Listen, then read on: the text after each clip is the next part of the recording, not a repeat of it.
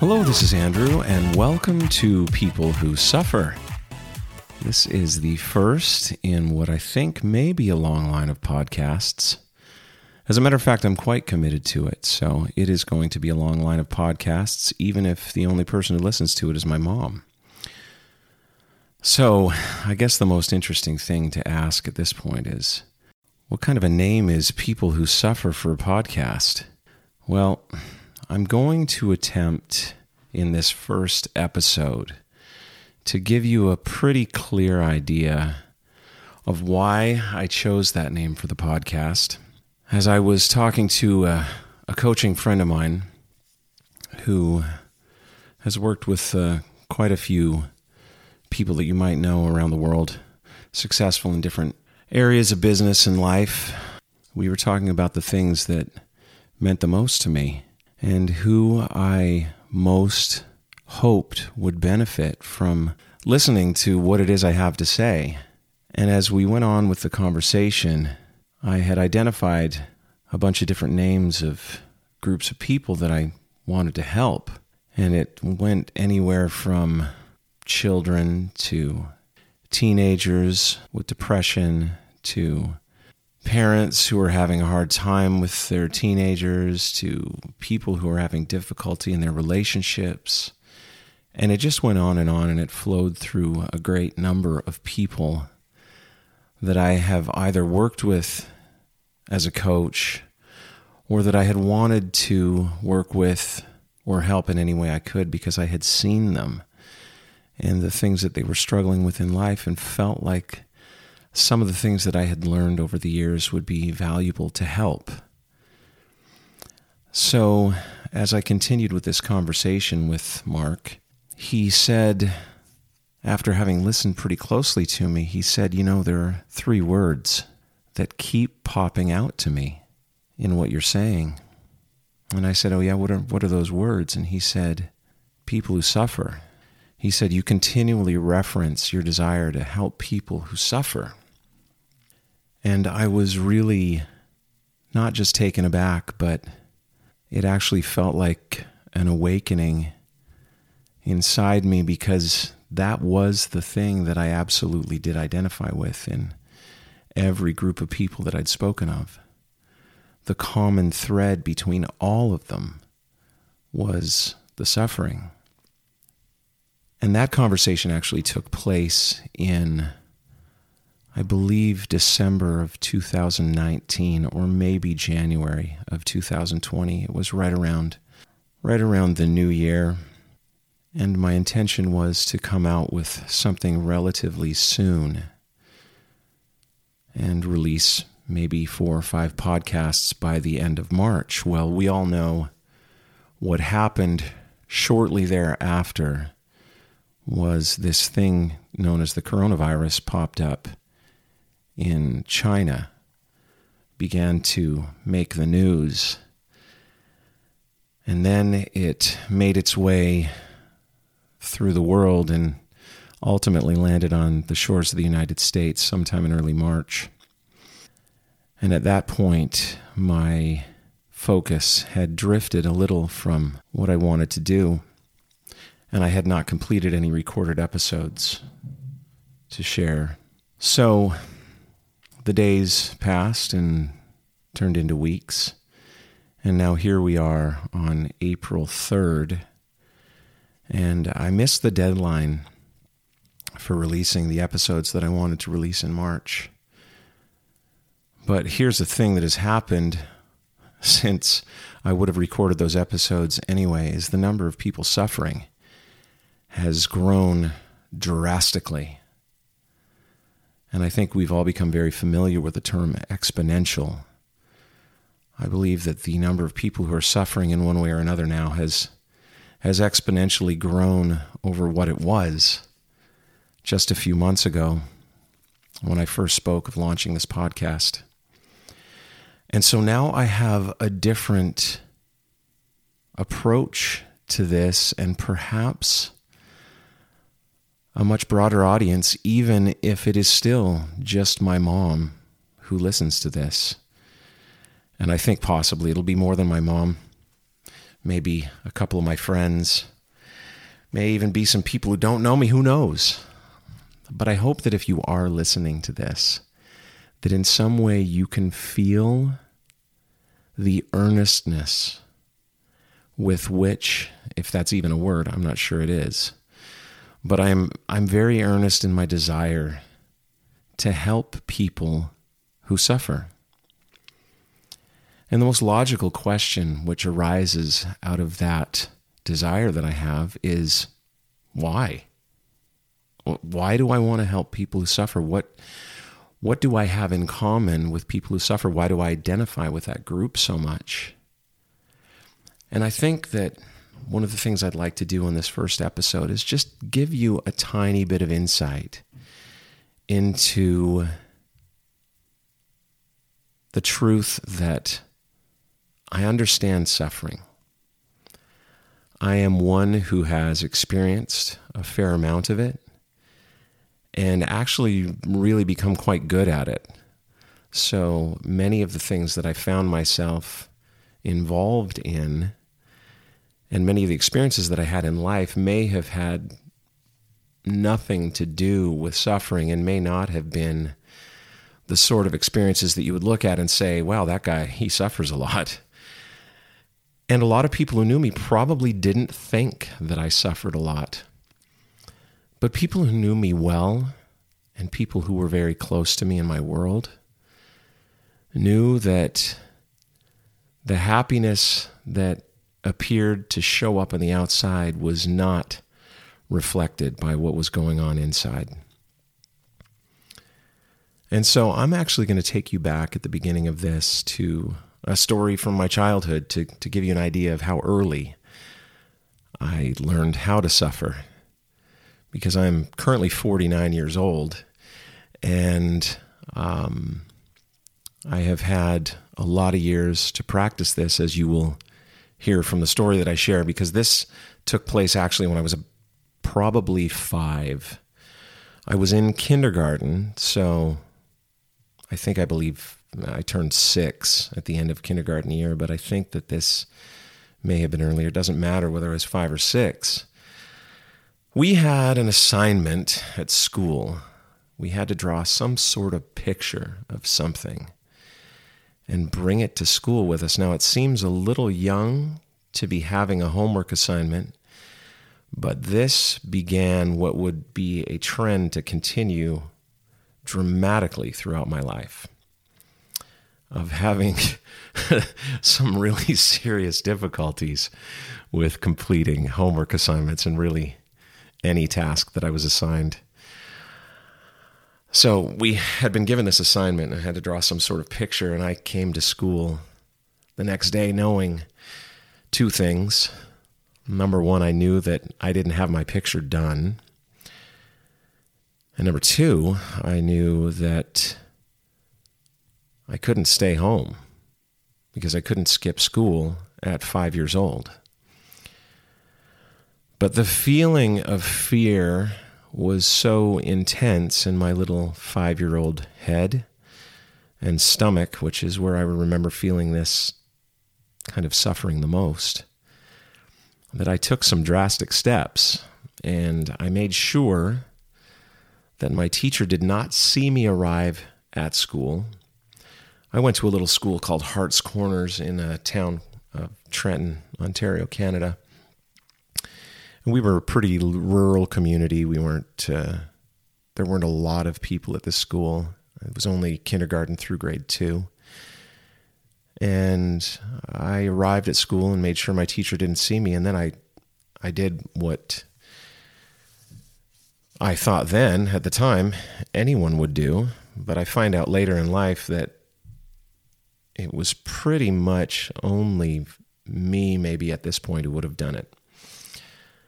I went into a coat room because uh, in Canada it gets pretty cold, and we all come with our boots and our coats and take those off before we go into our classes and leave them in this room. And I hid in the coat room behind some coats for three and a half hours, however long kindergarten lasts. I stayed in there the whole time. And um, you can probably imagine the fear that I was feeling that I'd be caught, that I would have to come out, and now I have to explain not only that I'm skipping school, but that I didn't finish this assignment that I'm certain everyone else in the class had finished, or at least I was certain at the time. And I stayed there the entire time. And then when the bell sounded and the buses arrived, I snuck back out and got on the bus and went home. Now, this is in the days before any absence from school was reported to parents. Uh, so nobody called and checked up on me. But, and in all honesty, I can't remember what I did after that because I'm also certain that I never finished the assignment. But I guess the emotional impact of the following day was not nearly enough to have me remember it in the way I remembered the first day. So that was the first time that I really remember the feeling of what suffering is. And it would not be the last. I would continue with a number of experiences like this that went on and on and on. And I could easily tell you of the number of recesses that I had to sit inside and write things on the board, the times that I had to, three days into school, move my desk right up so that I'd be attached to the teacher's desk while everyone else sat in their normal desks. And I just thought that whatever was going on with me was the same thing that was going on with everyone else but they had the ability to control it, and I didn't. So that was the difference. Everyone else knew how to live and function effectively and interact with each other in effective ways and get their schoolwork done and not get in trouble in class. And I, being the exception to that rule, I did not know how to do that. So I think you can probably imagine that the feeling that accompanied me everywhere I went throughout most of my life was pretty constant and pretty consistently the same. And it was this sickness, this tightness in my stomach that I think everyone sort of understands. I think there's two different ways that you could really understand it. One of them is if you have done something that you know is wrong and you got caught. And the moment you get caught, that feeling of sickness just wells up inside you. That's one way you can feel this. Another way you can feel it became really clear to me about a year ago. I was at Magic Mountain with my family and I was riding this terrifying ride, and I can't in the moment think of what it's called, but it's something extreme. You lay down in it anyway, and I was there with my son-in-law, married to my daughter JC, and we were riding this ride, and I was we were right in the front two seats, and this thing went up and up and up. And I knew that I had made the wrong decision. And I knew that actually really early on because as we were going in the line, I saw every other person that was anywhere close to my age backpedaling and passing me, leaving the line going the other direction. So eventually we get up there and I talk to the kid that's, you know, guiding traffic to get you on the ride. And I said to him, Am I the oldest person that's been on this ride today? And he said, Ah, yeah, I would have to say that you are. But by then I was kind of committed. Kind of. So I went over, got in the seat, and then at the last second before that little thing snaps down on you, I thought to myself, I got to get off this ride. I can't do it. But by then it was too late. They'd come, they'd checked, it was firm, it was there. So here go Leif and I and everyone else who's on the ride up this who knows how high it is, but it's extraordinarily high. And these chairs are flipping around, and we get to the very top, and we're in the very front seats. And we get up to the very top, and it tips over the front. and hangs us over, and we flip over and we're now looking face down, dangling only by the harness that's holding us in place. And the reason I described all that to you is because the feeling that was in my stomach then, very comparable to the feeling that you have when you've done something really wrong and you just got caught. Well, why do I describe these two feelings? Because I want to give you insight into uh, what suffering was for me. And it was that I didn't just have those feelings when I got caught or when I was in the front row of a terrifying amusement park ride. I had those feelings almost all the time. And I went through life with these feelings. And you can easily guess the thoughts that would come to a person who would go through life with feelings like this. The thoughts are, I want out. I can't experience this every day, all my life. This is just no way to go through life. But here's another problem that happens in life is that you not only if you're a person who feels feelings like this and you want to get rid of them, you want out, you unfortunately have people around you, or should I say fortunately, I guess it's more fortunate than unfortunate. You have people around you you can't leave. You have people around you you cannot let suffer. And so the desire to escape the feelings is overpowered by this little sense of responsibility that you have to those around you. And you want to keep them in as much happiness as you can. At least that was my experience of it. So I went on about my life and felt this feeling all the time. And every once in a while, if I was playing sports or listening to music or doing whatever, there may be some escape from the feeling. But for the most part, it was there constantly. So, this is how I experienced a great portion of my life. And I hope that having shared that with you, you can understand now why I feel compassion for those who suffer. And that I do have understanding for those who suffer. I have enormous compassion and enormous understanding.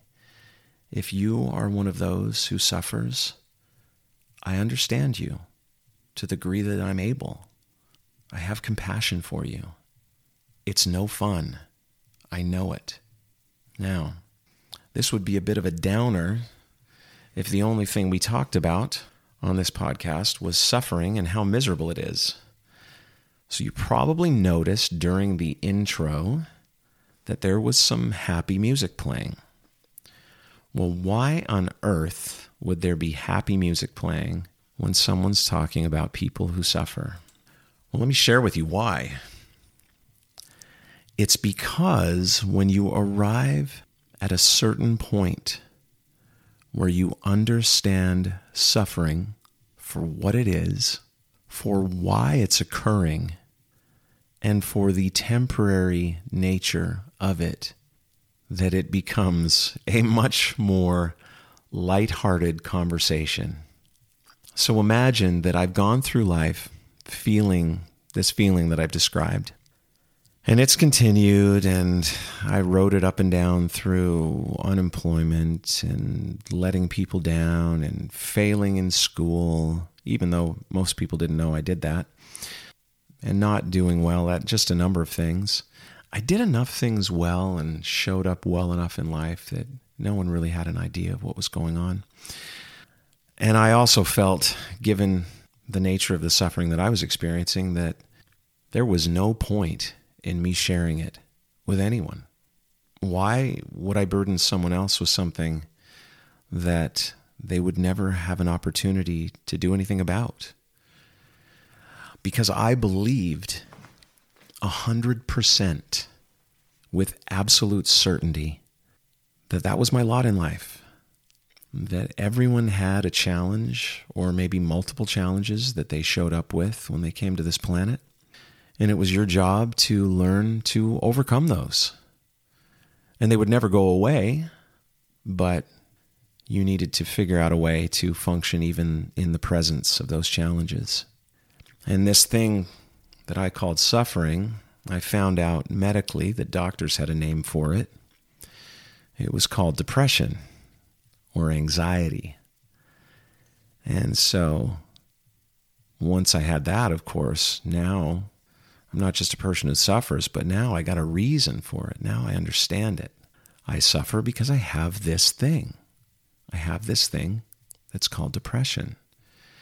And it's a chemical imbalance that I inherited through the long line of people who suffered in my family, primarily on one side of my family where there were lots of great emotional and intellectual gifts, but part of the price that you pay for having those emotional, intellectual, artistic gifts is that you get the downside of those as well. And the downside of it for me was that, yeah, I got this thing called depression, and I was just going to have to deal with it. And maybe I'd find some medication that would help and help me learn how to cope and deal and live and be okay. Um, but I was never really one for medication. Was never really one to have a great deal of faith and belief that I could be myself, that I could maintain the other parts of myself that I liked, that I could maintain the ability to feel music and love music and feel compassion and all of those things, and be on some sort of medication that took feeling away to the point that I didn't feel those things too. And I need to be really clear that this was just my decision. I have absolutely no judgment against anyone who should choose to medicate the very condition that I had. Because, man, oh man, if I had really believed that medication would work, I would have done it. Anything to get away from that suffering, anything to get away from that feeling. And I did try it a couple of times for very short periods of time. I think the first time was like a week, which apparently does nothing anyway. And the second time was for maybe a couple of months. And after a couple of months, I just decided, no, this is not for me. And I stopped without telling my doctor or my family or anyone and went through a pretty challenging period for the week or two following that, for sure. So, back to why is there happy music playing at the beginning of this podcast? Why would a podcast entitled People Who Suffer have music that would feel like you were at the circus, that you were at a dance or a polka or having the most fun time of your life? And this is the joy of what I'm sharing with you. Because when I recognized and learned about suffering and the source of it and the cause of it and why it was so present in my life, it started to dissipate. And it became less and less until now, this life that I experienced living with 90% of my waking moments having suffering in them, and only 10% maybe feeling some level of freedom from that suffering. Now it was 50% and 50%. And then it was a complete flip flop of how it was originally. So that now my life is 10% suffering and 90% nope don't need that in my life and don't really have it anymore. So, the goal of this podcast is to share with you what I learned, how I learned it, how you can learn it.